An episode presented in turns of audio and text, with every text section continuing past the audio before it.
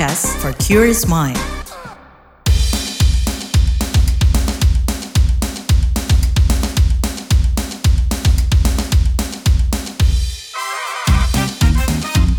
What's Trending KBR Pagi, siaran pagi radio paling update.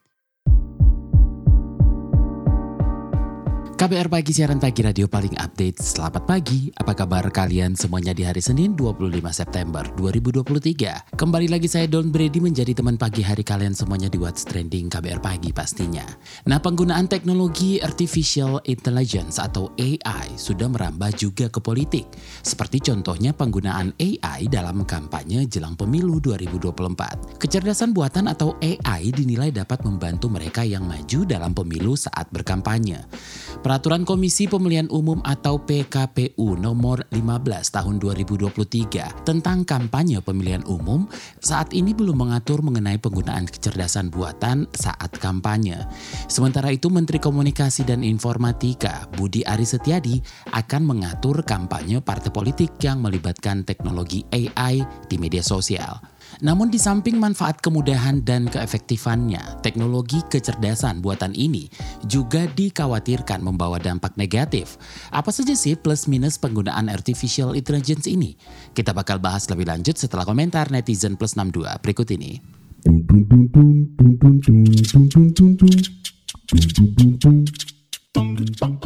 Pertama dari akun @dyxx. Keren lah pakai kecerdasan buatan kampanyenya. @sandryxx. Sok maksain soal AI, data kependudukan bocor aja nggak bisa ngatasinnya. Makin lawak aja kelakuan.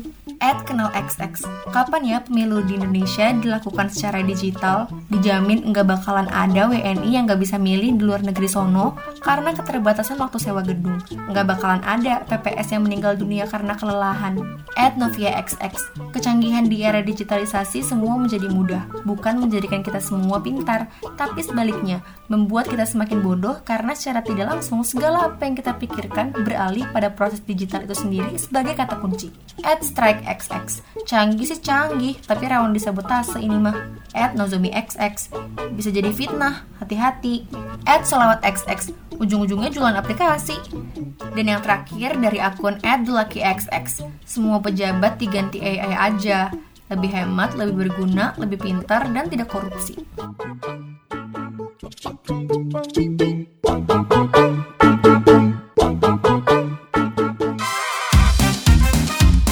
What's Trending KBR Pagi, siaran pagi radio paling update. Kita lanjutkan obrolan kita pagi ini. Koirunisah Nur Agustiati, Direktur Eksekutif Perkumpulan untuk Pemilu dan Demokrasi atau Perludem, menyebut soal penggunaan AI dalam kampanye. Kita simak penjelasannya dalam program Ruang Publik KBR itu kan membutuhkan informasi yang sangat banyak soal siapa nih kandidat yang harus dia pilih gitu dan teknologi bisa menjadi uh, tools ya untuk membantu uh, publik untuk mencermati siapa kandidat-kandidatnya. Di 2014 yang lalu misalnya ada dorongan kepada penyelenggara pemilu untuk uh, membuka datanya gitu ya. Jadi data-data pemilu misalnya data kandidat itu dibuka dengan format open data sehingga kemudian data ini bisa di apa ya di uh, diolah kembali gitu ya oleh para developer. Kemudian developer-developer ini uh, apa mengembangkan misalnya aplikasi-aplikasi yang memudahkan pemilih. Misalnya saya saya tinggal di Jakarta Selatan gitu ya.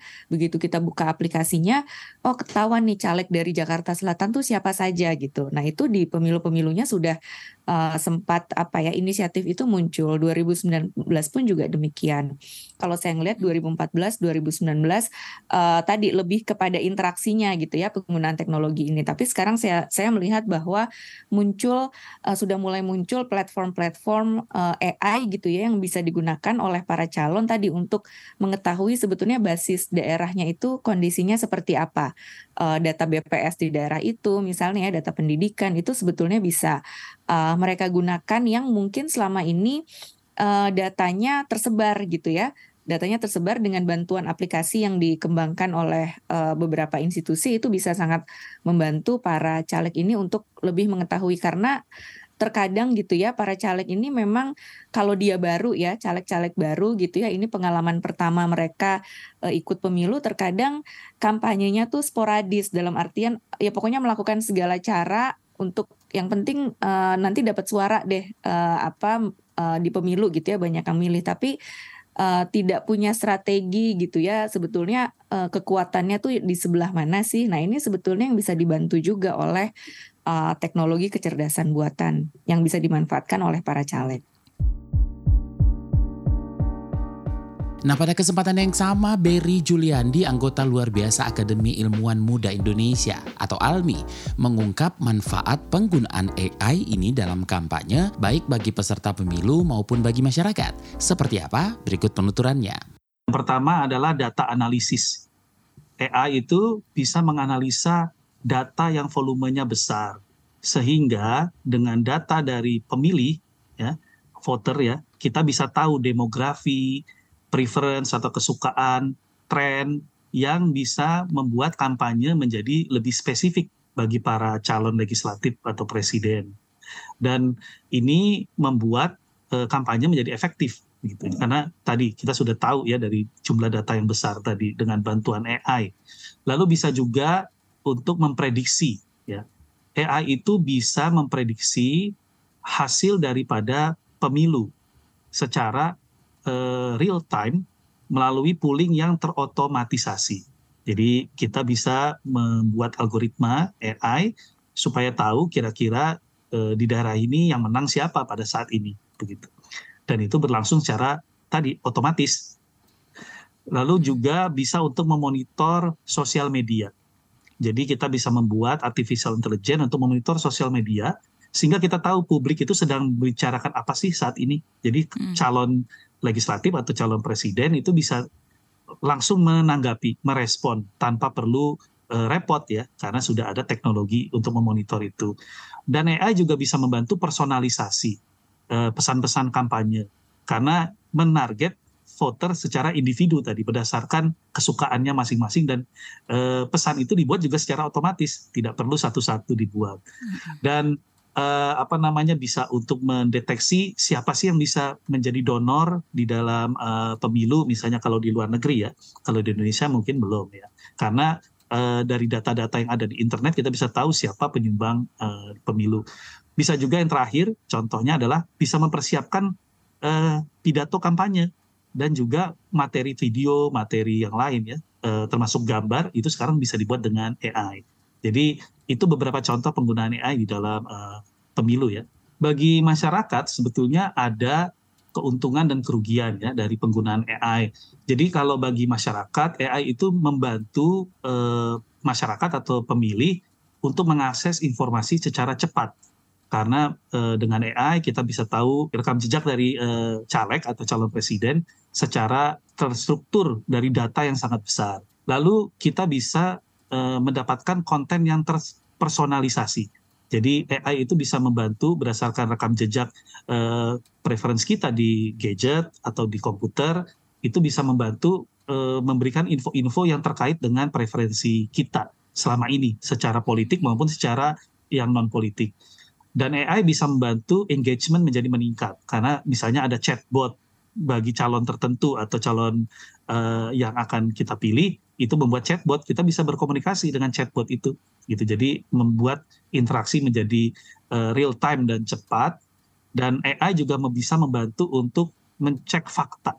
Jadi misalkan kita ada informasi tertentu kita masukkan ke teknologi AI ada itu bisa kita tahu ini faktanya akurat atau tidak. Uh, juga bisa meningkatkan uh, pengetahuan kita uh, tentang hal-hal yang terkait uh, pemilu misalnya. Kalau kita membuat AI yang interaktif untuk menjelaskan proses pemilu misalnya. Nah, namun begitu, Berry juga mengingatkan adanya dampak negatif yang perlu diwaspadai, serta pentingnya aturan penggunaan AI dalam kampanye. Kembali kita simak berikut ini. Yang negatifnya tentu saja uh, misinformasi. AI itu bisa membuat video, audio yang uh, palsu ya. Kita sebut dengan nama deepfakes. Jadi kalau masyarakat tidak mampu membedakan itu akan sangat berbahaya. Nah, bahayanya lagi kita tahu algoritma dari media sosial itu ada yang namanya filter bubble. Jika kita cenderung mengkonsumsi konten-konten tertentu, maka yang disuplai ke kita konten-kontennya ya yang itu itu saja. Mm-mm. Kita menganggap kita berada di pihak yang benar dan dunia berpihak pada kita karena tadi ada namanya algoritma yang membuat filter bubble. Yang ketiga eh, negatifnya adalah masalah privasi. AI akan mengcrawling data kita ya dan itu menyebabkan AI mengkolek data, menganalisa tanpa mungkin kita tahu dan privasi kita bisa kena. Terakhir mungkin ya eh, kehilangan interaksi sosial. Jadi karena kita berinteraksi dengan AI bukan dengan calon, Mm-mm. eh, kita jadi tidak punya interaksi sosial dengan eh, apa calon yang kita pilih tadi karena semuanya terotomatisasi. Mungkin itu beberapa eh, kerugian ya. Ya, jadi ada beberapa hal ya yang mungkin perlu dibuat terkait aturan penggunaan AI. Yang pertama itu tentang transparansi. Tadi Mbak Ninis sudah sampaikan. Jadi sebenarnya semua calon itu harusnya diwajibkan untuk mendeklarasikan apakah dia menggunakan AI. Dan jika dia menggunakan AI, kapan dia menggunakan dan untuk apa. Nah, itu perlu dideklarasikan sehingga kita pemilih tahu ya eh, bagaimana setiap calon menggunakan AI tersebut. Yang kedua, kita perlu peraturan dari negara kita yang memastikan bahwa data pemilih itu digunakan secara benar karena ada data privacy protection namanya. Jadi kalaupun kita berkontribusi di dalam eh, penyetoran data itu kita tahu bahwa data kita dipakai. Lalu juga harus ada pihak ketiga yang mengaudit. Nah ini sangat penting, harus ada pihak independen, organisasi independen, negara harus menyediakan organisasi itu untuk eh, mengaudit kampanye-kampanye yang menggunakan AI. Apakah sudah sesuai dengan aturan? Dan terakhir mungkin ada eh, ada apa namanya eh, guideline etik ya etika terkait penggunaan AI supaya tidak eh, merugikan masyarakat. Newsbeat. Pesawat antariksa Parker Solar Probe milik NASA yang diluncurkan sejak Agustus 2018 sukses tembus badai matahari dan meneliti lontaran massa koronal atau CME. Pesawat itu berada dalam paparan CME selama dua hari dengan jarak 9,2 juta kilometer dari permukaan matahari. NASA mengatakan momen tersebut adalah penelitian CME yang paling dekat dengan matahari. CME merupakan lontaran plasma dan medan magnet besar dari matahari. Sejak awal September, Universitas Chen Chietong hapus persyaratan tes bahasa Inggris untuk syarat kelulusan. Bahkan dalam beberapa tahun terakhir, sertifikasi bahasa Inggris dianggap tidak terlalu penting oleh berbagai universitas di Tiongkok. Penghapusan ujian bahasa Inggris ini tentunya timbulkan pro kontra di masyarakat. Kaum pro menyebut aturan ini bagus untuk dilaksanakan, lantaran tingkat pendidikan warga Tiongkok menjadi aneh bila ditentukan dengan ujian bahasa asing. Namun, pihak kontra menyebut ujian bahasa asing tetap perlu dilakukan. Atlet wushu perwakilan Indonesia Edgar Xavier Marvelo berhasil sumbang medali perak pertama di nomor men's cangkuan Asian Games 2023. Edgar dikabarkan berhasil mendapatkan skor terbaik kedua dengan nilai 9.786 poin. Sedangkan pada posisi pertama diraih oleh perwakilan dari Tiongkok Pei Yuan Sun dan posisi ketiga diraih oleh perwakilan Macau Quan Chi.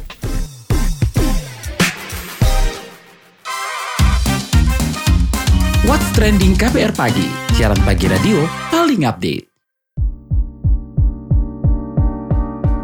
Kita lagi ngobrolin seluk-beluk AI dipakai kampanye. Sebagai pemilih dominan, kelompok muda mesti teredukasi dan literasi tentang seluk-beluk penggunaan AI dalam kampanye pemilu. Ini agar mereka menjadi pemilih rasional dan juga melek perkembangan teknologi. Lebih lanjut kita obrolkan saja bareng John Las Ganesa Simamora, founder Fodem.id, Voice of Democracy Indonesia. Oke, udah aware belum sih dengan penggunaan AI dalam kampanye? Oke, jadi banyak hal penggunaan artificial intelligence, uh, intelligence itu uh, digunakan di anak-anak sekolah dan anak muda.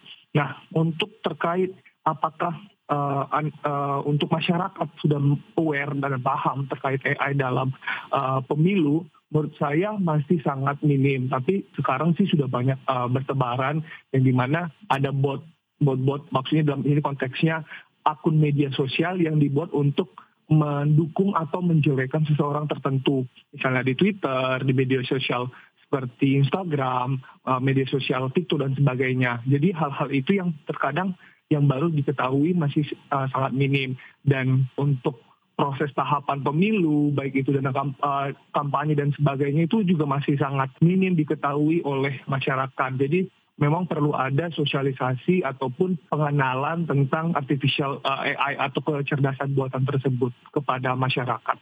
Bagaimana membentengi diri dan memastikan tak terkena dampak negatifnya dan menjadi pemilih rasional? Oke, terkait itu uh, bagaimana kita membentengi diri itu memang lebih dari pribadi masing-masing. Kalau misalnya saya, jadi ketika saya berdiskusi dengan teman-teman saya, cerita dan sebagainya, mungkin ada hal-hal yang di mana saya tidak paham ataupun saya ada ber, ada data yang disebutkannya. Mungkin saya coba sambil uh, mendengarkan itu sambil uh, mencari di search engine saya. Nah, kan search engine sekarang banyak sekali ya uh, dan tidak terbatas dari yang kita tahu yaitu mungkin Google aja. Tapi sekarang sudah ChatGPT, sudah ada Chrome dan sebagainya. Dan itu banyak sekali aplikasi-aplikasi untuk search engine. Nah, uh, ketika saya tidak tahu dan saya tidak paham dengan datanya, maka saya akan mencari tahu. Ketika saya mencari tahu kan saya akan uh, mendapatkan fakta. Maka dari itu sebagai masyarakat yang bijak kita harus sering cek fakta uh, data yang disebutkan itu benar atau tidak supaya tidak terjadi misinformasi dan uh, disinformasi di, uh, di antara teman-teman pemilih. Kemudian untuk uh, membentengi diri dengan ya perlu adanya uh, ketika saya sudah tahu saya akan menginformasikan kepada teman saya. Nah, faktanya seperti apa dan selalu mendatangkan uh, menginformasikan kepada orang-orang yuk kita sama-sama cek fakta kalau uh, kita sama-sama tidak tahu jangan malah kita menjadi uh, lebih tidak tahu atau lebih tidak paham. Yang kamu harap dari para peserta pemilu ini nantinya? Pemilu itu asik. Pemilu asik dalam artian kenapa dibilang asik?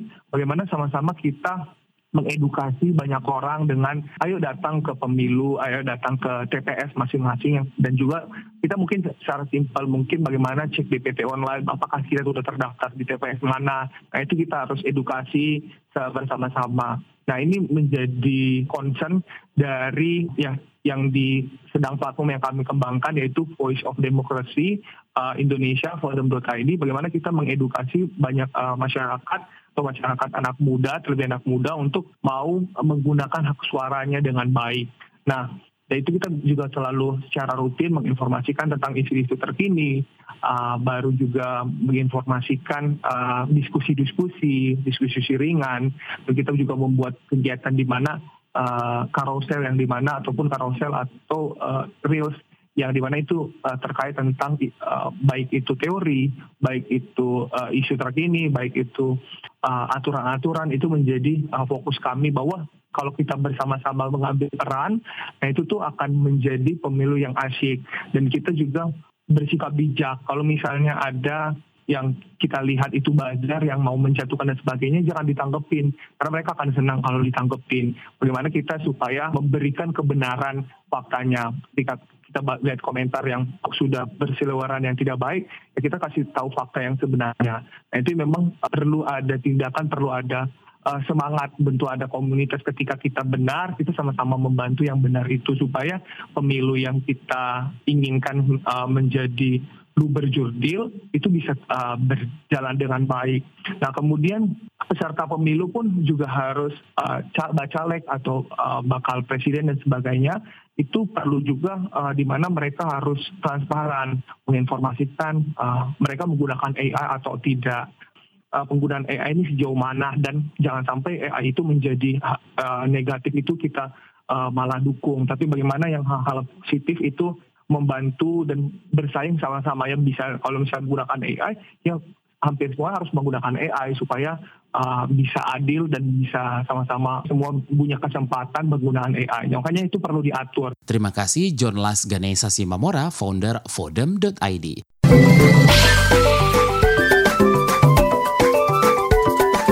WhatsApp Indonesia. WhatsApp Indonesia dimulai dari Pulau Simuk, Sumatera Utara. Pulau Simuk, Sumatera Utara mengalami krisis pangan akibat kapal pengangkut logistik tak dapat berlabuh lantaran cuaca yang ekstrim. Selama tujuh hari, masyarakat hanya mengkonsumsi mie instan, roti, ketan, terigu, dan sagu. Akibat kondisi tersebut, anak-anak setempat mulai alami sakit karena stok pangan yang mulai menipis. Camat Simuk, Gentelman Bago berharap pemerintah pusat dapat memberi perhatian untuk warga Pulau Simuk yang terancam kelaparan. Selanjutnya menuju Jakarta. Kalangan parlemen mendesak pemerintah memberi perlindungan jaminan sosial kepada petani melalui program BPJS Ketenagakerjaan. Menurut anggota Komisi Pertanian DPR Luluk Nur Hamidah, sudah saatnya pemerintah memandang kerja petani sebagai aktivitas penuh risiko. Luluk menambahkan, selain petani, program BPJS Ketenagakerjaan juga harus diberikan kepada nelayan dan peternak. Luluk mengingatkan, petani, nelayan, dan peternak turut berkontribusi atas terwujudnya ketahanan pangan. Terakhir, mampir Yogyakarta. Dalam rangka memperingati hari kelahiran Nabi Muhammad, Keraton Yogyakarta kembali menggelar rangkaian hajat dalam sekaten. Meski demikian, sekatan tahun ini tidak dibarengi dengan gelaran pasar malam. Tepas tandas Yekti Keraton Yogyakarta, Kanjeng Mas Tumenggung Tirta Wijaya mengatakan ditiadakannya pasar malam oleh Keraton Yogyakarta ini lantaran Keraton Yogyakarta ingin mengembalikan roh sekaten seperti sedia kala. Pelaksanaan sekaten dimulai pada Kamis kemarin dengan dikeluarkannya sepasang gamelan sekati yakni Kanjeng Kiai Guntur Madu dan Kiai Kanjeng Nagawila dari dalam Keraton Yogyakarta. Kedua gamelan ini akan diletakkan di pagungan Masjid Gede dan akan ditabuh selama kurun waktu tersebut. Sedangkan puncak perayaan sekaten akan dilaksanakan pada Kamis nanti dengan garebek mulut atau tanggal 12 bulan mulut yang akan diwarnai iring-iringan gunungan. Demikian WhatsApp Indonesia hari ini.